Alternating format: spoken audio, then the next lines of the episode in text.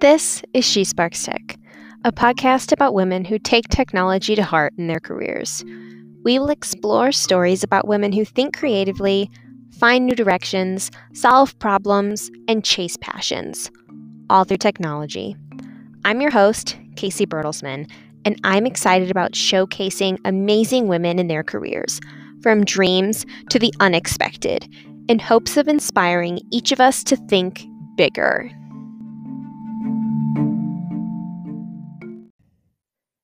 Today's episode is a discussion with Katelyn Sanchez. She started her career at Bridgers and Paxton, which is the company I currently work at, and I met her briefly at Autodesk University when I attended with a group from work, and she was giving a presentation. Her first experiences at Bridgers and Paxton laid the groundwork for the work she now does in coordination and class, de- clash detection. With that said, we will jump right on in. Katelyn, can you give a rundown of your current position and what brought you here to it? Uh, yeah, so I work for a company on the East Coast. Their their name is McVeigh and Mangum Engineers. Um, it's actually an engineering firm, but um, my specific department is on the construction and facilities management side. Uh, so I am what they call a VDC BIM FM coordinator. So I do all the virtual design and construction, um, all the way from um, the tail end of design through construction to facilities management. So I, I build everything all cool in 3D and I make sure that it's constructible and I find the problems before they happen on the job site. Always a good way to to take that on.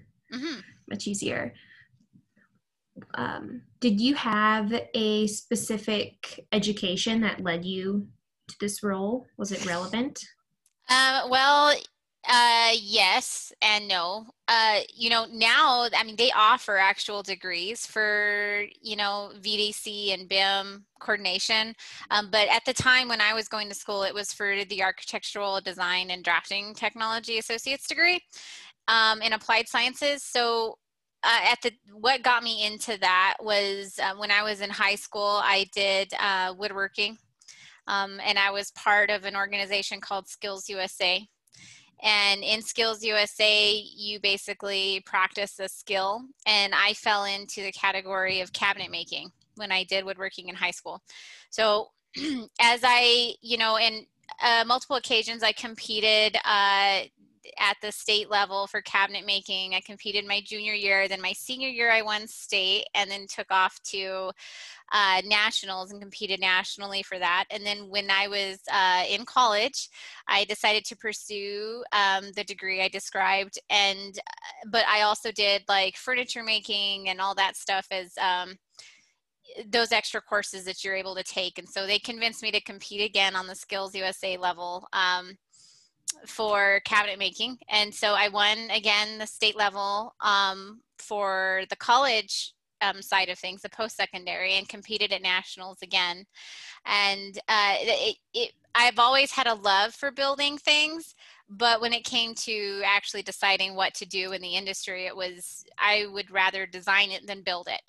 So um, I don't know if I'm getting ahead of myself. If you have other further, no, that that was a great story. Do you still do woodworking at all? I, I I mean I don't really. I mean I do little stuff here and there. Like I mean, you know, I built my desk at home and then I built the shelving behind us and um with you know i i have a husband that can do everything so i tend to kind of leave him to do that now. Um but uh but you know like i mean i build various things um you know I, am I'm, I'm really big on the whole the design side now. I mean building was just kind of the hobby of mine and then now it's on the back end of actually doing it virtually but having that background of being able to build and construct things on my own gave me a good advantage of knowing okay, so I can see how this is going to be put together, um, you know, visually. And so mm-hmm. being able to describe that in a 3D world was a lot easier um, for me, you know, and so that's kind of where it all led. And um, that's how I actually started out at Bridgers and Paxton, they brought me in as their BIM coordinator with the intentions of moving me on to mechanical design. So through my seven, almost eight years of being at Bridgers and Paxton, I did the BIM coordination and helped you guys produce a lot of your structure and stuff with Revit with Ron Balmer. You know, up, up until, you know, I also did the mechanical design with Robert Meter over there. So I did that was kind of a really good starting base point for me over those years, and then got scooped up to HB Construction, uh, and they're that they're a pretty big GC, you know, Southwest out here, and um, I was known as their VDC coordinator over there. So now I'm taking what had been designed and now making sure that it's constructible in the field. Um, and that was pretty cool being able to be a part of some of those designed projects and then becoming a part of the construction side of those some of those same projects as well so that was neat. As i worked at hb i was there for a couple years um, and hb had created a subsidiary company called csti which our department moved over to csti to continue the bim consulting and coordination and um, you know uh, standards developments things like that um, for a while. And then uh, CVE, Cache Valley Electric, they, they're based out of Utah. Um, they sco- I, I had presented at Autodesk University um, the year prior, and so they had saw my presentation and they ended up scooping me up and and uh, asking me to join their team. So I was there for about a year and a half, um, working on some big data centers for some major social media companies. And uh, so I, I did that for uh, probably about a year and a half, and then and then this company McVeigh and Mangum they scooped me up uh, back in March of this year because they again had saw some of my presentations at AU and um, and now they their intentions was to hire me fully remote never the intention of having me move so here I am now working for an engineering firm, but the department I work for works on the construction side. So I don't do any engineering or design like that anymore. It's strictly, you know, consulting, coordination, uh, process and workflows, uh, you know, that type of stuff. Yeah, so. that's, it's always great to be in demand and have the skills that people want and have opportunities available. Yeah, and each place that I have been at, I have always been very happy in and never in, intended to leave. Um, but you know, it. I'm the type of person that likes to continue my education and continue moving forward. So I feel like I tell people, they laugh at me. I'm like, well, my role in the industry changes just as much as the technology improves and keeps moving. So, and which is true. Like, I feel like every time I'm moving on to a, you know, a bigger and better thing for m- myself, it's, you know, it's mainly to keep up with the technology and keep moving forward with that. And, uh, yeah, but I've never had the intention of actually leaving somewhere. I've been recruited each time. So I'm like, people are going to start questioning my resume, be like, why are you moving so much? I'm like, I'm not moving on purpose. Great new learning opportunities and leadership roles and everything else that goes into it that's probably played a part too.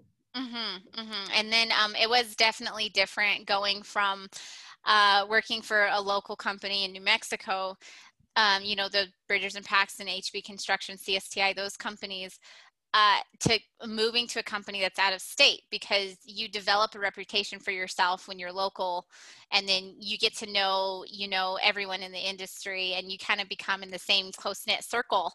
But as soon as i moved to being an out of state employee it's now you're rebuilding your reputa- reputation in a different way. Um, so that's the interesting thing. Um, and then, especially now with everything, all the craziness going on in COVID, and then that I'm fully remote, it's um, uh, not being face to face with a lot of people every day. That's definitely been a challenge, but um, it's learning how to talk to people in a completely different manner. yeah. So. And I think there's probably the the bonus side to it right now is almost everyone's doing that. So everyone's making that transition. It's not just you, and you can all learn how to do it together instead of being the odd man out. Right, which is which is the good thing, you know, because like that's where the industry has gone, um, whether everyone liked it or not. But um, it's the increase on the communication level has been insane. But I like to talk, so it doesn't really affect me too much in that sense. But these Zoom meetings are nice because you still get to see somebody like as a face instead yes. of just by sound. Yeah. I always try to at least have like my picture attached to it. So maybe my camera is not working that day or it's not, you know, my house is destroyed and I can't show you right. show you, but you can see what I look like still. Right. oh.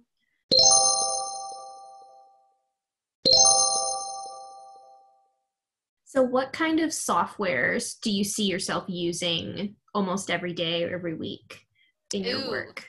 Okay, so the the coolest thing about where I'm at now is my director, um, Jacob Dialbra.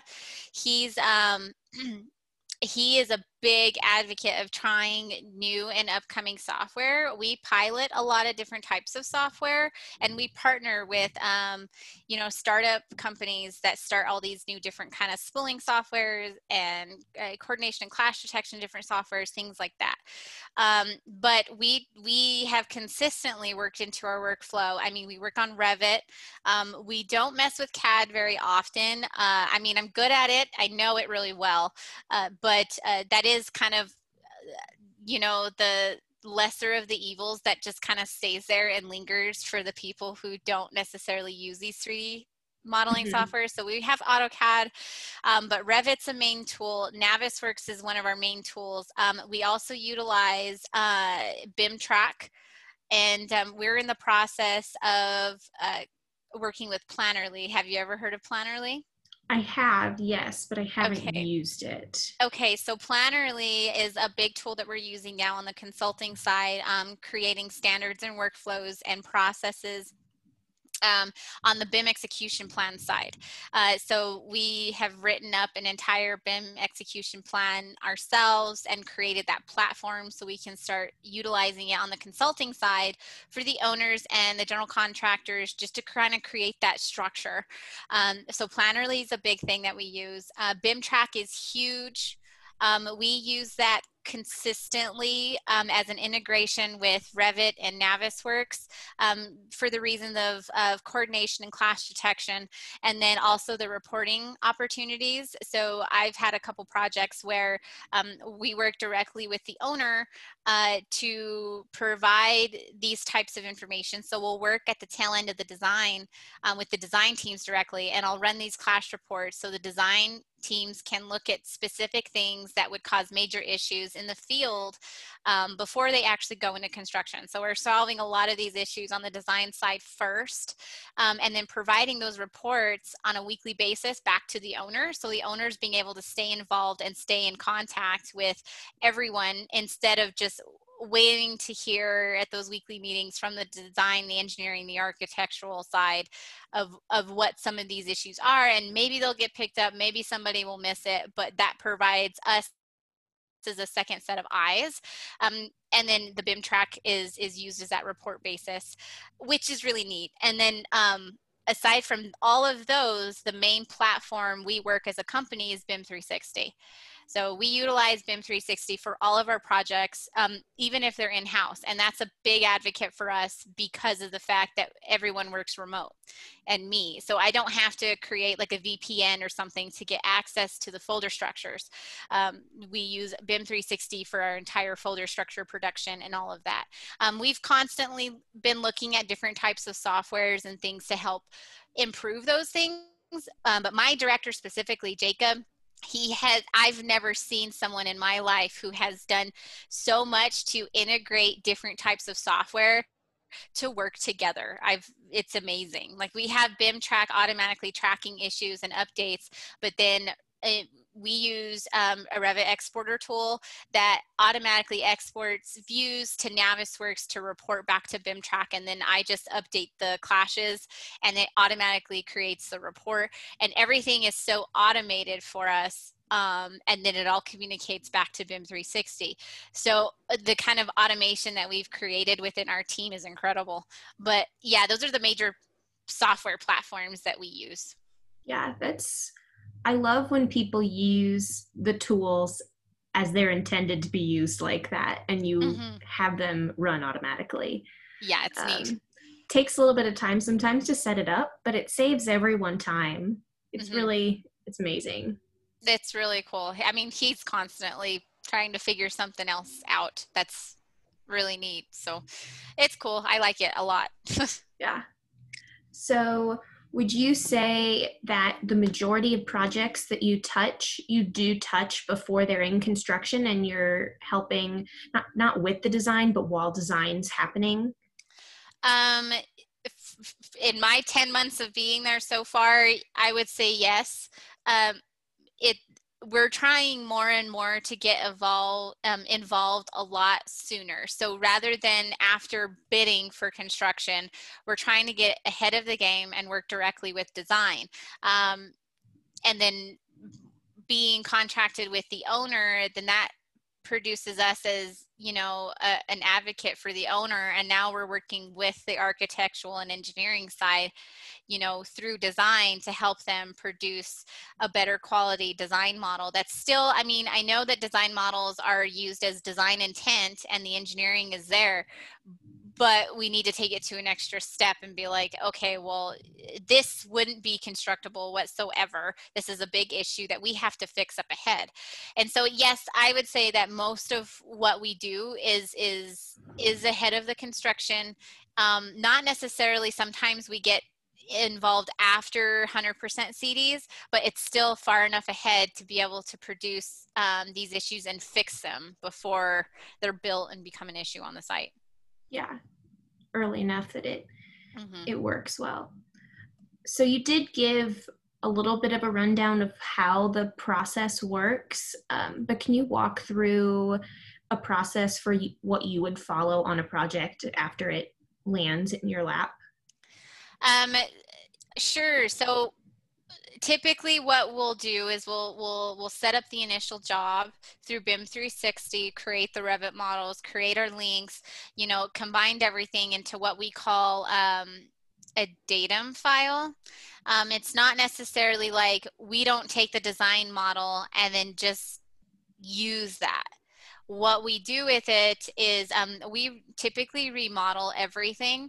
So we'll create this datum file that creates our exporter views that go to Navisworks. So we have this datum file that links all the design models in together, and then we create the views to export those out. Well, in the process of doing all that, we also have our trade like mechanical, electrical, plumbing models, and then um, typically we start converting those and creating those for fabrication. So we create these fabrication models that have a lot higher detail, constructability, um, dimensional, you know, bottom of duct dimensions, elevations, you know, those types of things, um, turning vanes, you know, those types of things in your mechanical models and, and your trade models. Um, so once that initial setup is done, then we go through and re-review what the construction documents show. So um, we have specific tools that we use still, like, I mean, you know, Bluebeam or um, BIM 360 platforms that you can create red lines and compare those to what's in the model um, and communicate that way. Um, sometimes we get design models where people still have the old way of thinking okay well i don't want you to touch anything in my model. I'm deleting all my views all my sheets you know anything that's not necessary for you to have. And and which makes it a little more difficult because when you're comparing the cd set to some of these models you want to see the actual views where those were created from. So you can see what they're looking at and see what they're trying to depict on those drawings. So it's the review of the construction documents compared to the model, and then we start modeling everything.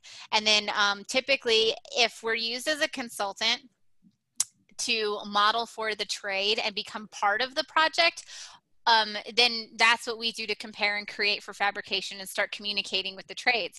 If we're the actual consultant that is running the coordination for the entire job, then you know we start creating the platform where everyone's going to be linking in their models to BIM 360 and utilizing this, then we create that datum file again to export specific views to Navisworks. And then those Navis models um, are utilized for coordination meetings. And then we run BIM track issue, you know, issue tracking and then the reports and, and then that communication level is just a little different than if you're just the consultant for the trade. So, and then once that is all done and complete, then we, you know, if, if our contract depicts that we're going to be running the facilities management side, then we have different types of softwares to help with that facilities management tracking. Um, I haven't had a chance to use those yet, but um, we do have different types of software and um, things that we're we've we've been looking at and utilizing um, on the the facilities management side which is cool. But that's basically the rundown of how we utilize everything. Yeah, that's definitely great. Um, so you're in a fairly new role um, based on what you know about the role that you're in and how it's constantly developing with software and some of the things you haven't touched yet. How do you see your role growing or your career growing? from um, the next step for my career is to um, well I've, I've touched base in every part of the industry um, which the next big one was really getting involved with the owner. So continuing the coordination and BIM coordination consulting on the owner side is kind of the big goal that I have for myself because I've done it on the engineering, the architectural side, which is the design side. Then I've done it on the con- um, the general contracting side, and then I've done it on the subcontracting side. So the next step is the owner. So um, being provide you know to the owner and stakeholders i want to be a big advocate for them um, but specifically within uh, my role with the company, they're going to be starting to move me into more of a, a a, a, manager type role eventually and start um, running my own projects with my own teams um, and then also being more involved in bidding and um, cost implications and um, how we run those types of things together. Uh, so that's my next step. And so um, they're also wanting me to try and expand what we do from the East Coast. They want me to try and pull it into New Mexico since I'm here and and on site. So that'll be the next step is is working with um, some of the GCs and owners and subcontractors here in New Mexico too. So nice. It's, it sounds like there's a lot of room for growth and opportunity then yeah just just like all the the software keeps changing yeah. my role keeps changing too. Yeah so much growth and opportunity and i think i guess it's really nice that you can see what the future could be without having to leave because you have support in that role. Oh yeah and i've you know mme like they're the the company specifically i mean even those stakeholders and you know the vps and president of the company they're very big into supporting the technology side so that company itself also has a BIM department like BMP does, uh, Bridgers and Paxton. So they have their own BIM department when it comes to the design side and their Revit models, where we're treated as a completely different department that constantly traits on the construction and facilities management side, um, which is really cool. Um, so I don't actually communicate very much with anyone on the BIM side from the engineering side of the mm-hmm. firm. But but yeah, our department is relatively small. There's five of us in our department, but I've never seen people put out so much work in my life. And then everyone having like everyone they um, Jacob has hired has had direct field experience. So they've worked with subcontractors and general contractors and have done the coordination. Um, um, four of these guys have actually been uh, three of these guys have actually been building on site before so they all know what it is and what it takes. That's what makes it really neat for our department because we all have actual field experience which is cool. Yeah that's that's awesome. It's really great to see that uh, you can take your skills turn them and still have them benefit everyone involved. Gives a great background. Mm-hmm. Do you feel like there's anything that I should have asked but didn't? Um, no, other than, you know, I do work in the male dominated field and it is a constant struggle being a woman in that field. Um, you know, I, it's definitely, and let's see, I've been doing this for almost 12 years now. I, it's been a learning curve for me to understand how to communicate on the design side, how to communicate with people on the construction side, and you know, it, it's it's a completely different aspect when you're trying to understand how to talk to field guys how to get these guys to understand that what you do is a benefit to them. It's not taking their jobs away but it's the communication and forefront as a person you know and i'm i'm constantly misperceived as being this this girl that you know i'm judged for my looks i'm judged the way i speak and so uh, trying to prove yourself consistently that you know what you're doing you know what you can provide and the know you know that the help that you can provide to these people will be of benefit to them so uh, that's um that's a never ending uh struggle on my side. I mean, it's a challenge for me. And I think that's why I'm so good at what I do, is because I'm like, I don't, you know, I'm not going to treat you differently for who you are, but you're treating me differently, whether you mean to be or not, you know, and I'm going to prove you wrong kind of thing. And so I think the aspect of wanting to prove yourself makes me that much better even though unfortunately we shouldn't have to do those types of things but it does it happens i mean it's just kind of the way things are and i don't see those types of things changing very often i mean yes like i do turn into a girly girl when i rely on my husband to start building things for me when I know in the back of my mind, well, I can do this, but do I have to? No, I don't have to. I can, but I have other stuff that I'd rather be doing right now. So, yeah, exactly. Um, so, based on that, do you feel like you're currently supporting or can start supporting women who are interested in similar roles to yours? Of course. I mean, I've worked with a few uh, women in my industry that do what I do, and they're all rock stars. They all do really well. It's just trying to produce that voice for yourself and make yourself known you know and i would always i mean i always try and encourage people to do and push and especially in our industry and what i've done i never thought i never thought when i started at bridgers and paxton i thought i was going to retire there. So i never thought that i would be where i'm at today. And but having that open mind and the ability to just kind of be willing to learn the new stuff be willing to put up with some of the crap that women as us do in the industry um, and learning how to push forward with that and learn from it um, the honestly there's no limit there really isn't. That's great. yeah. So if anyone is interested in connecting with you where can they find you? They can find me at mcveigh and mangum um, uh, through my email or linkedin uh, I have my LinkedIn page. Uh, I don't have any other social media other than LinkedIn, and I do have a Twitter account, but it's all strictly for work. So I don't use anything on a personal basis for social media. So um, I have my LinkedIn, my Twitter, and then um, of course you can always contact me through uh, calling McVeigh, and they'll get you patched into me. Awesome. Thank you so much, Katelyn. It was great yeah, talking to you. It was great talking to you too, Casey.